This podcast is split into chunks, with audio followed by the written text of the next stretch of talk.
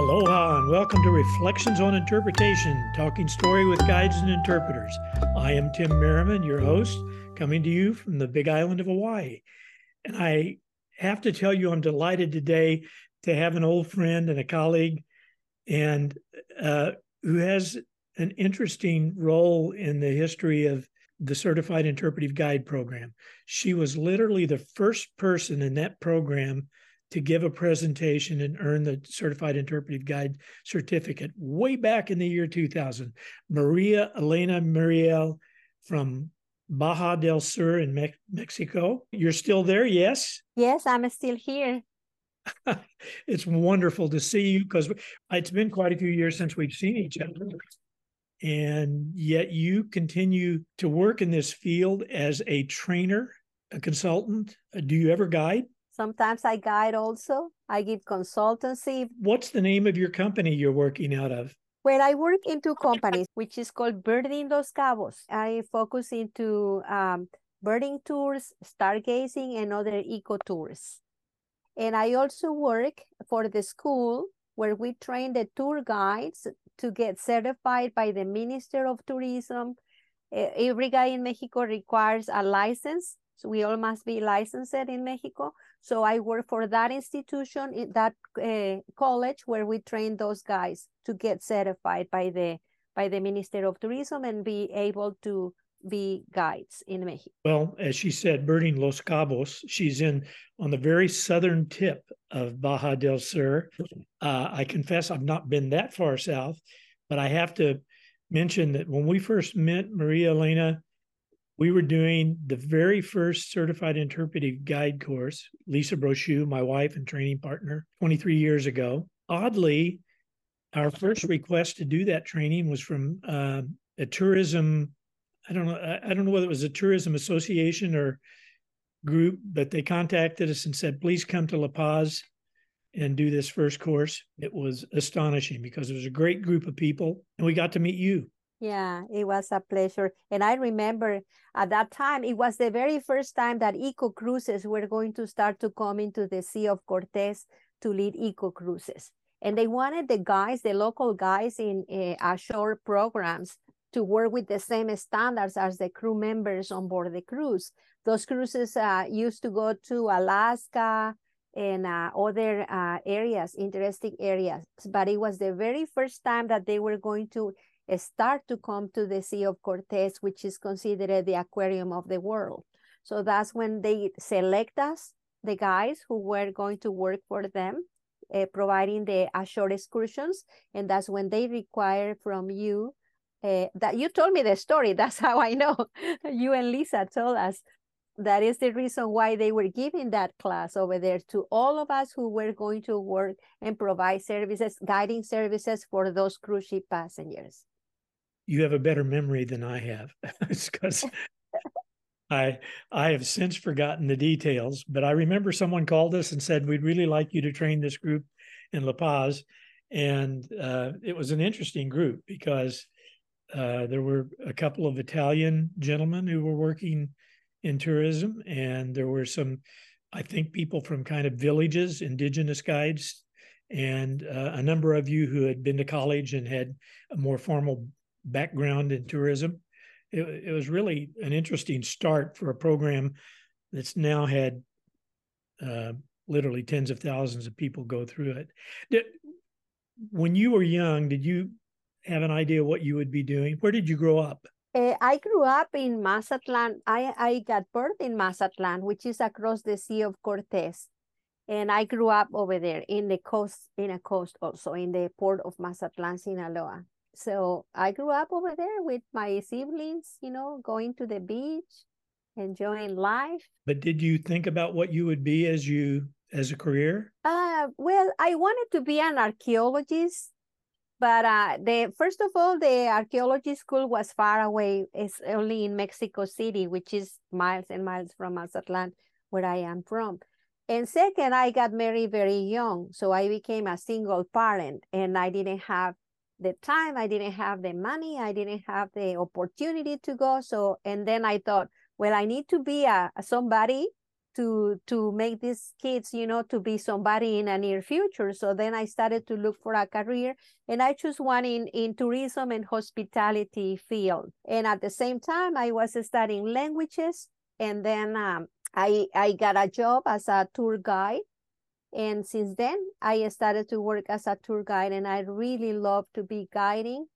And but i keep continue studying other activities you know like managing. I graduate from the uh, tour and hospitality school but i focus more into the guiding field which is uh, totally different as the careers that they teach to administrate the infrastructure like hotels and and tour companies and airlines and bars and restaurants i learned all that part but I prefer much better to be on field. Uh, and to me, it's like administrating the emotion, the experiences of the visitors, and put them in touch with the uh, cultural and natural heritage of the area they visit.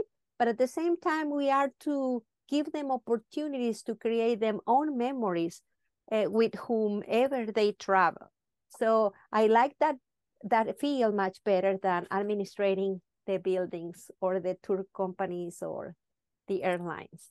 When we moved to Hawaii about nine years ago, I uh, landed a part time job teaching hospitality and tourism at Hawaii Community College. And I was somewhat disappointed when I realized that I had to teach out of a textbook that never mentions interpretation, that barely mentions guiding, that it was a focus on the big resorts their restaurants, their spas, their uh, airline flights, all of the things in tourism, other than the experience on the ground, which to me is vital to sustainable tourism. If you want people to come back, they have to have an experience that's more than food and a place to sleep. When I think about your first talk that you gave back then, Lisa and I still use it as an example of someone who understood themes so well that we remember your theme from that particular talk that uh, I'll paraphrase it something like every time you see a plastic bag, I want you to think about sea turtles. It was wonderful. We videotaped it.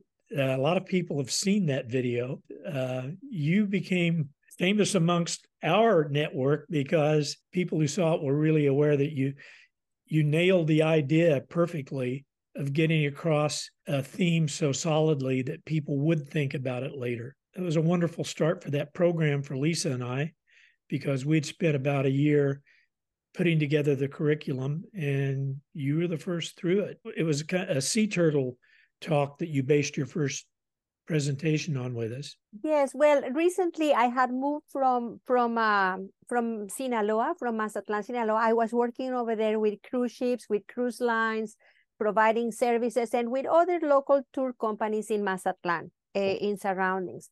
And then uh, I was requested by the same company I was working for to come to Los Cabos, Baja California Sur, which is just across the Sea of Cortez, to come and work for them and provide them um, because uh, cruises didn't come. They it, they would requested the company to come and give them services in Los Cabos because it was the first time they were going to start to arrive to Los Cabos with the new cruises with new routes uh, coming to Baja California Sur and in Los Cabos was very small community at that time. We were like 2,500 in population.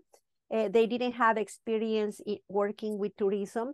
Many of the local citizens didn't speak the language, uh, foreign languages, and uh, they didn't understand what cruise, uh, you know, particularities tourism for cruisers. So they request me to come, and that's how I ended up being in Baja California Sur in Los Cabos. When I arrived, I saw the great potential and I started to work for them. I designed most of the tours that the cruise lines are is even leading now or offering now for cruise ships for big cruise ships. And uh, like big names you know like cruises princess cruises royal caribbean and many of those big cruises. So i designed the tours for the company i was working for. So and also i trained the guides to be able to work. But living in, in here in Baja California Sur, I saw the growth and Los Cabos started to grow and grow and grow.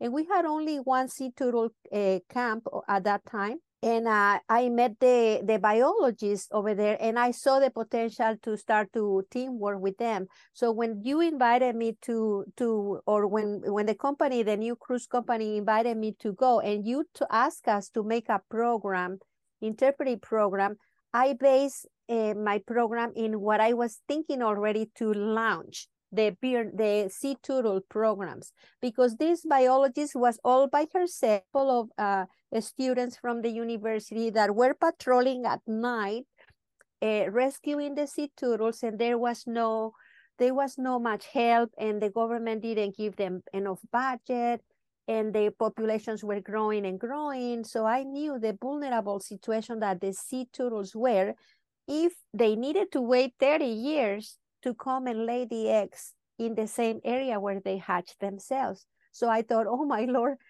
what if later it's going to be a resort or it's going to be a golf court or a gated community or a beach club in this uh, area?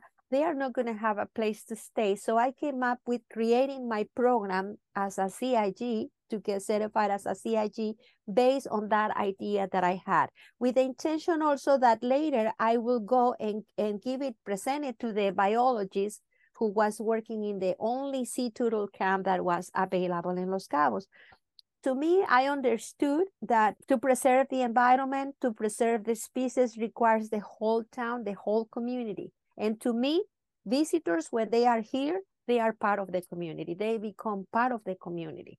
So that's why I decided to make that program to give an environmental education program, invite the visitors to come and visit the, the camp, and also, of course, charge a fee because that economical support donations that they receive in the in the Turtle camp will be used to bring the school kids, rent a bus to take them out of the school, or produce the materials, you know, brochures and, and uh, material to educate the, the, the local school kids, also invite them to come. And also because we all know now that the plastic bags are terrible. So that's why I thought I my goal or the message I want to is that every time visitors see plastic bag, they will think about sea turtles. That was my title. That was my theme. Every time you see a plastic bag, you will think about sea turtles. Lisa and I certainly didn't live near sea turtles back then. We were in Colorado, and now we do. And uh, I pick up 18,000 uh, items a year that people throw out the window along our little road that leads down to the beach. And I'm aware that if if it's not picked up, it it eventually ends up in the ocean, and it could kill sea turtles or other animals. Uh, you also worked with whale watching a bit. I do. I still once in a while lead whale watching tours. And also, my goal is that the message is that see the the um, the whales, you know, are um, the, the planet whalers, and we need to learn a message uh, from them because uh, they don't have passport, they don't have visa, and they travel back and forth peacefully, sharing the same oceans. So whatever happens in here, they take it back to Alaska or San Lawrence Channel where they come, and whatever happened in Alaska, San Lawrence channels, it comes back to here. So that's why uh, I lead a whale watching tours also. And since I learn interpretation, I incorporate interpretive techniques in every single program. So I mm. still use my outline. I still apply it. I still use it to create my messages, my central theme, and also my my um my links. You know, uh, to tie it up one after the other was that course your first introduction to the term interpretation? Yes, it was. It was the first time I learned interpretation. I was already a guy since several years. I became a, a guide in 1983, 1983. And in 1999, is when I remember that we made, we took the CIG class. I got certified in 2000 because it was the end of 1999. So the certification takes a few months uh, to process. But uh, yeah, the class was in 1999. And I re- I've remembered that incorrectly. I put it in 2000. So thank you. I well, as I say, you have one side of the story, and and I have the other one. You and Lisa have one side of the story, and I have the other one here. Well, it's funny when I think about all of that. We we spent thirteen or fourteen years there, training uh, trainers or planners all over the United States, and in some cases in other countries, like your course. And we traveled about 100 to 130 or 40 days a year. It was a hectic schedule. And I, uh, you didn't stop there. I mean, you've plunged much more deeply into interpretive training and you've taken, have you taken the interpretive planning course several times, several places? Uh, yes, well, that that time, that course is the first time I learned about the the interpretation. I learned about the term. I learned the application, all the techniques to apply interpretation. So it broadened my my spectrum. It broadened my. It opened my my vision of entirely of so many things that we can do and so many applications interpretation has interpretive techniques in so many fields that oh i got wow it was a decisive you know decisive year decisive moment that class in my in my professional career and in my life also because i still use interpretation to talk to my children and make them changes i want them to make see without being so stressful you know Sure. I use I use it every day, even now. Every day I use interpretation. So anyway, I took other courses, so that's why I decided in uh, to uh, to uh, in also attend other training programs. I mm -hmm. took the CIH and got certified as a host also. I took the CIP, Certified Interpretive Planner also. I traveled to Panama to attend. You and Lisa were my teachers also. Uh, I have taken other uh, interpretive courses online and from other schools and also planning uh, management also other trainings uh, focusing interpretation. But i mean those classes that i took in that in that time uh, when i became certified as a cig cih and cip it has no other course has surpassed all the knowledge i acquired from those courses. So i'm very very grateful uh, from you to you and lisa for all the generosity teaching all your knowledge and skills, techniques. You didn't hide anything from us. So I'm very, very grateful. Well, I'm grateful to you because you've been a shining example of the power of this field. And I know I've I've seen your name show up on conferences that I was not able to attend as a presenter, and that you've been out there teaching and training all these years yourself when I trained, I started this when I became a CIGT, Certified Interpretive Guide Trainer. And I started to teach in, in uh, English because the materials were not available in Spanish. And that's another thing I really thank you because under your administration, you and Lisa uh, made possible to translate the the materials and and because I became a, a the the principal, the director of the Hispanic section also at in the uh, association.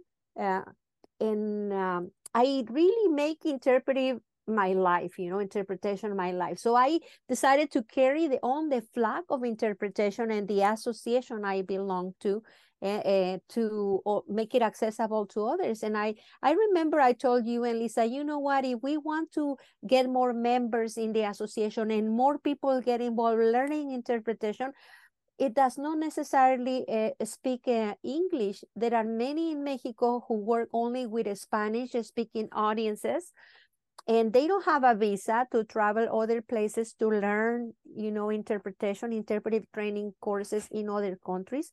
So why don't we make it accessible to to spanish speaking audiences? And and i'm very grateful because you you took that uh, comment uh, in, in, your hands and with the help of others were uh, made possible to translate all the materials into spanish and since then, I started to teach a few training courses in Spanish also. And I tried to introduce interpretation in many states in Mexico, in many states in Mexico, and also some other countries like uh, in Panama, in the in the field of guiding because I knew and I understood that interpretation and interpretive techniques were applied deeply since long ago, but as a means of conservation in the National Park Service or in the uh, sciences field, but not that much into tourism and recreation as guiding to the guides. So I think also that I contributed a little bit for that happen and see how interpretation could be applied also for tour guides in the field of tourism. You also participated in something that I thought was an incredible experience, and that was going to Korea. Yes, yes, I had the opportunity. I had, I've been very blessed, you know. So I had the opportunity to go to Korea also, and I and I, I was invited to give a a, a talk. I gave it in English, and also after that, I was invited also to, to give another talk um, for universities, for university students and tourism. And I made another talk. So they, there were two times that I had the opportunity to participate in Korea. And yes, it was a great experience. But yeah, it was in English, not in Korean. Well, yeah, as just a reminiscence, I believe it was 2005, October. Dr. Kai-Jung Cho, who had gotten his PhD at uh, Ohio State University and, and had been a member of National Association for Interpretation, had called me one day and he said, uh, Can you get people from eight or 10 countries to come to Korea? We'll pay all their expenses and we'll show you Korea, but we want you to share your expertise with people over here. And I said, Oh, yeah, well, we can do that. And he, he says, In six weeks? I said, six weeks. Maybe we need six months to give people time to put it on their schedule. And he says, Well, my funding is available now. And so we we hurried and contacted you and a bunch of other people uh, from many countries canada panama we had folks from arkansas like jay miller and kelly farrell and uh, uh, rick morales my former student yeah from panama it was a great group, and we really had unique experiences with with the Koreans at universities and communities. And I like what you said earlier when you said visitors become a part of a community when they visit it. Community based tourism, to me, is, is, the heart of good, sustainable tourism. I, I don't want to dismiss resort tourism or cruise boat tourism, but eventually those people that even that go to resorts or that go on cruises get off into communities. And it it, it either has to be an asset and a value to the community or it ends up being a liability because visitors do damage. They crowd the streets. They temporarily overload the infrastructure and and hopefully it's managed in a way where it's valuable to the community. But I, to me, good interpretation helps it have that value. It gets people to understand the unique stories, the unique culture, why they might want to be a thoughtful contributor to the experience, not a uh, someone who detracts from it. Some of an example, what you are saying is the sea turtle program that I made. Um, I finally launched it through time over here, and now it's still up and running. We applied it every day, and with other biologists and other people who had got involved into the sea turtle first idea, let me tell you what we are doing. Los Cabos is at the tip of the peninsula, surrounded by the Pacific Ocean and Sea of Cortez. So there are hundreds and hundreds of beach areas. Hundreds and hundreds of hotels have come and developed over there. So team working, somebody came up with the idea to go with the hotel managers and tell them, ask them permission to train their security guards who patrol at night at the beach areas to recognize the tracks of the sea turtles when they come at night to lay the eggs. And we train them to make a little farm within the hotel boundaries to those uh, security guards when they are patrolling at night and when everybody's sleeping they can rescue those nests and transfer them to their own farm they did or if so my manager says oh no no they my my security guards already have too much to do so then what anyway, we train them and if they detect that a sea turtle came at night and the eggs, they can give us a call to one of the camps. Now we have like 50 different sea turtle camps all around the peninsula. So they can call one of the local camps it's a net now of farms, sea turtle farms and camps. So they can call us and we send a team to rescue that nest and transfer it to a safe area. So the whole hotel industry now is involved. Uh, many workers have learned. And of course, when they, if they accept to make a little farm, and when the babies hatch, they invite their hotel guests. They give them a little program and they help them to release the baby sea turtles into sea. That's amazing. Uh, I had the great fun of uh, traveling with Sam Ham once to Nicaragua and El Salvador, and I I got invited. They said the Ridley sea turtles were landing on the beach in Arribada. Am I saying that correctly? Uh, yes. I got to sleep on the beach during that, and I I awoke in the morning to sand being thrown on top of me by a sea turtle digging a nest. So uh, I'm astonished at what you've done because when we talk about conservation and our our values and our beliefs in interpretation, it's a real thing to us personally. But uh, there's lots of situations where it's challenging to have real impact.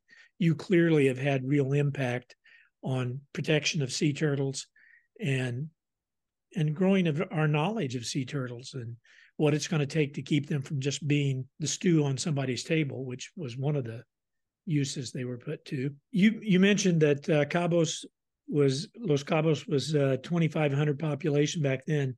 What is it now? 700,000. Oh my goodness! I thought you were going to say 50,000 or something. 700,000. We were 50,000 20 years ago. We were 50,000 in population right now 700,000. Can you believe that? so that's why after Sea Turtle, I launched the bird watching tour because we had a wetland uh, that is called Estuary San Jose, which is not an estuary, it's a freshwater spring oasis.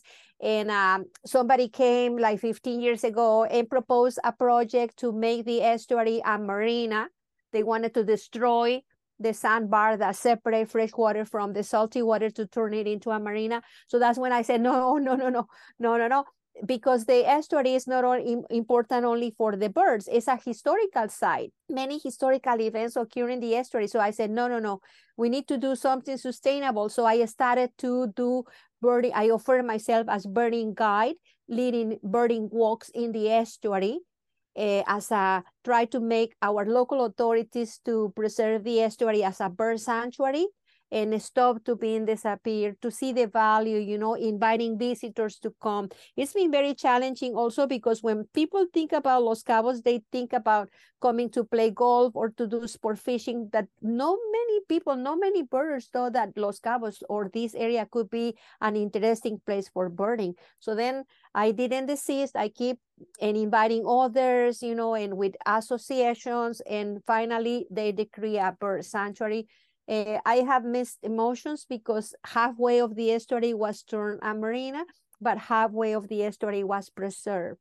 So after that, and after the also the sea turtle program, seeing the growth of the city, I thought, oh my lord, it's gonna be challenge for the sea turtles when they guide themselves with the moonlight and the shadow of the stars, I mean, the shade of the stars, and all these hotels putting so many lights. I created the stargazing tour to make an impact to reduce the light consumption in those uh, hotels. And if you're gonna light your hotel, light it soft or light it facing your building, not to the beach because the sea turtles guide themselves. So and I and I start to introduce stargazing, reduce the light so you can enjoy the night sky, you can enjoy uh, you know, uh, and offer your guests um, better experiences because most of the other places in the world is either cloudy, polluted. Here is still nice. So then I launched the stargazing tour also.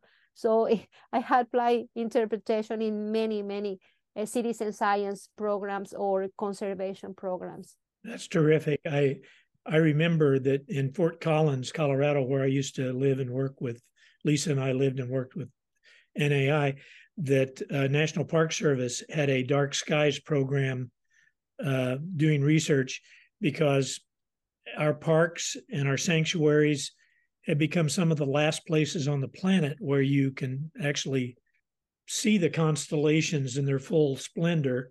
And I live in a remote part of the big island of Hawaii where night sky is just a magnificent display when the clouds aren't in the way. Uh, it's terrific that you've done that programming as well.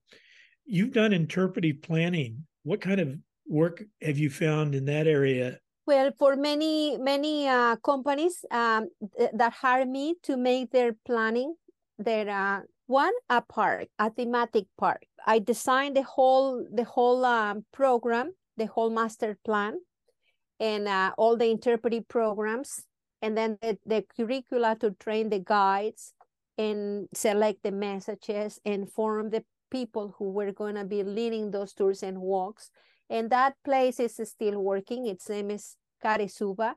And now they have a donkey conservation program, mule, donkeys and mules, because they are getting extinct. So it's part of the attraction. so yes, I work with some of the local business people who hire me to make their interpretive plans and their master plans to open a business. Planning is one of those important areas that often gets overlooked and certainly a lot of tourism industry destinations kind of allow the planning to be done by the big hotels. They they think about the experience the hotel provides, good food, place to sleep, spas, all of that, but not so much about the diversity of experiences that's required.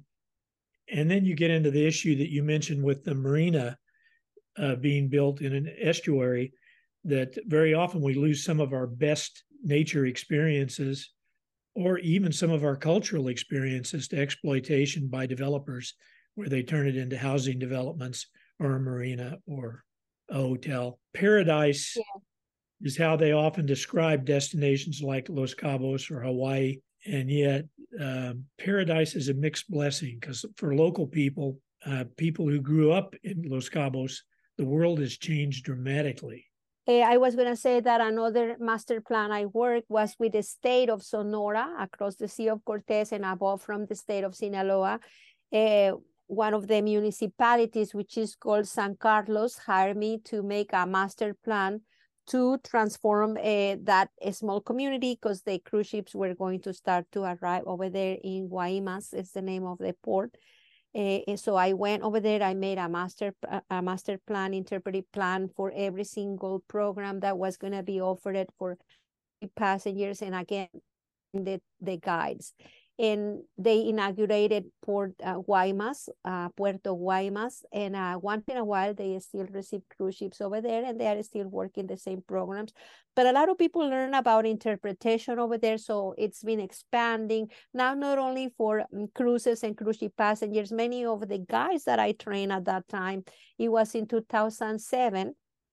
So many guys of the the ones I trained over there at that time they become them own they, they open them own business them own tour companies and now they are still working in many of those uh, programs that we launched uh, during the master plan i created for them interpretive plan. Are there interpretive networks developing in mexico latin america that are useful professionally?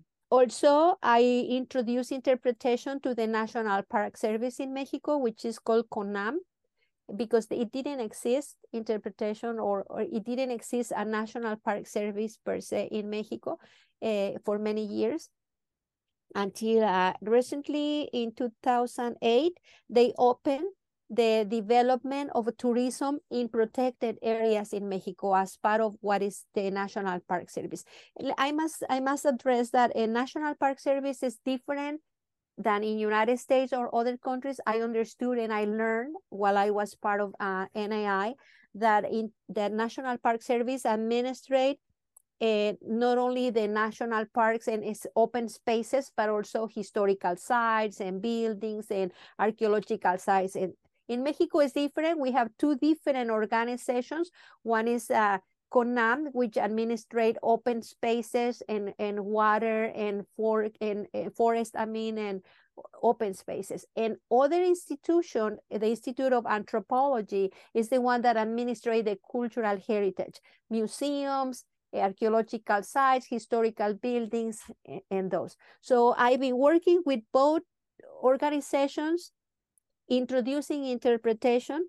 And uh, after that, in 2008, uh, uh, what is considered the National Park Service, the open spaces, they started to open to development of tourism in protected areas or national parks.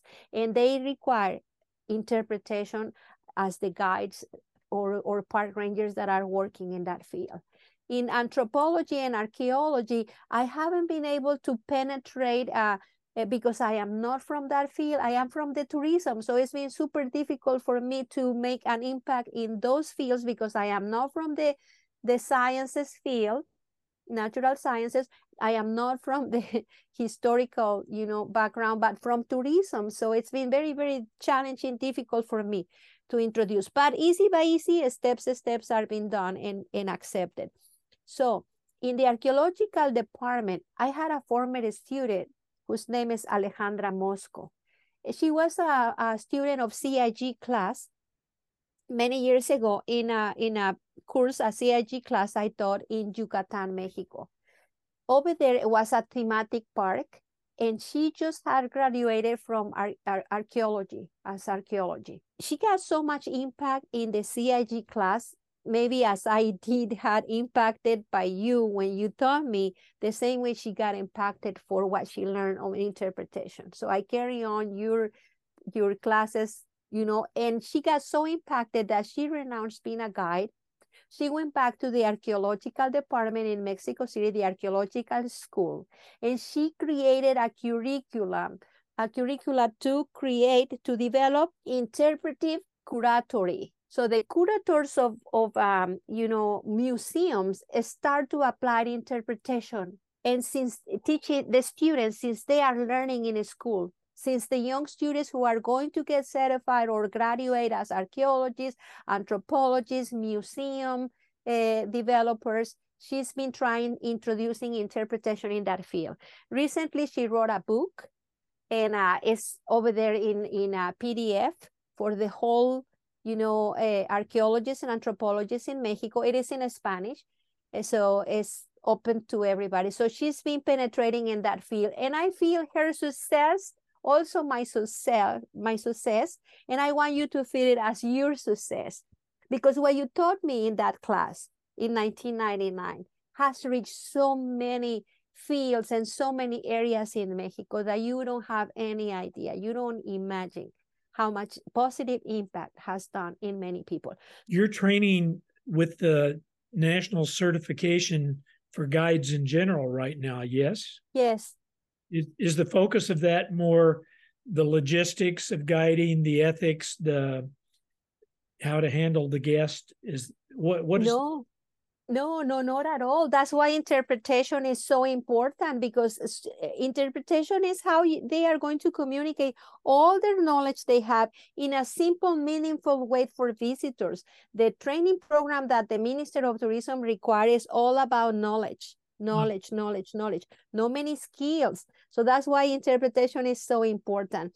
Uh, in the school I work over here locally, we train uh, students uh, for the whole state of Baja California Sur, and in every other area I have worked, I have gone to train other guides.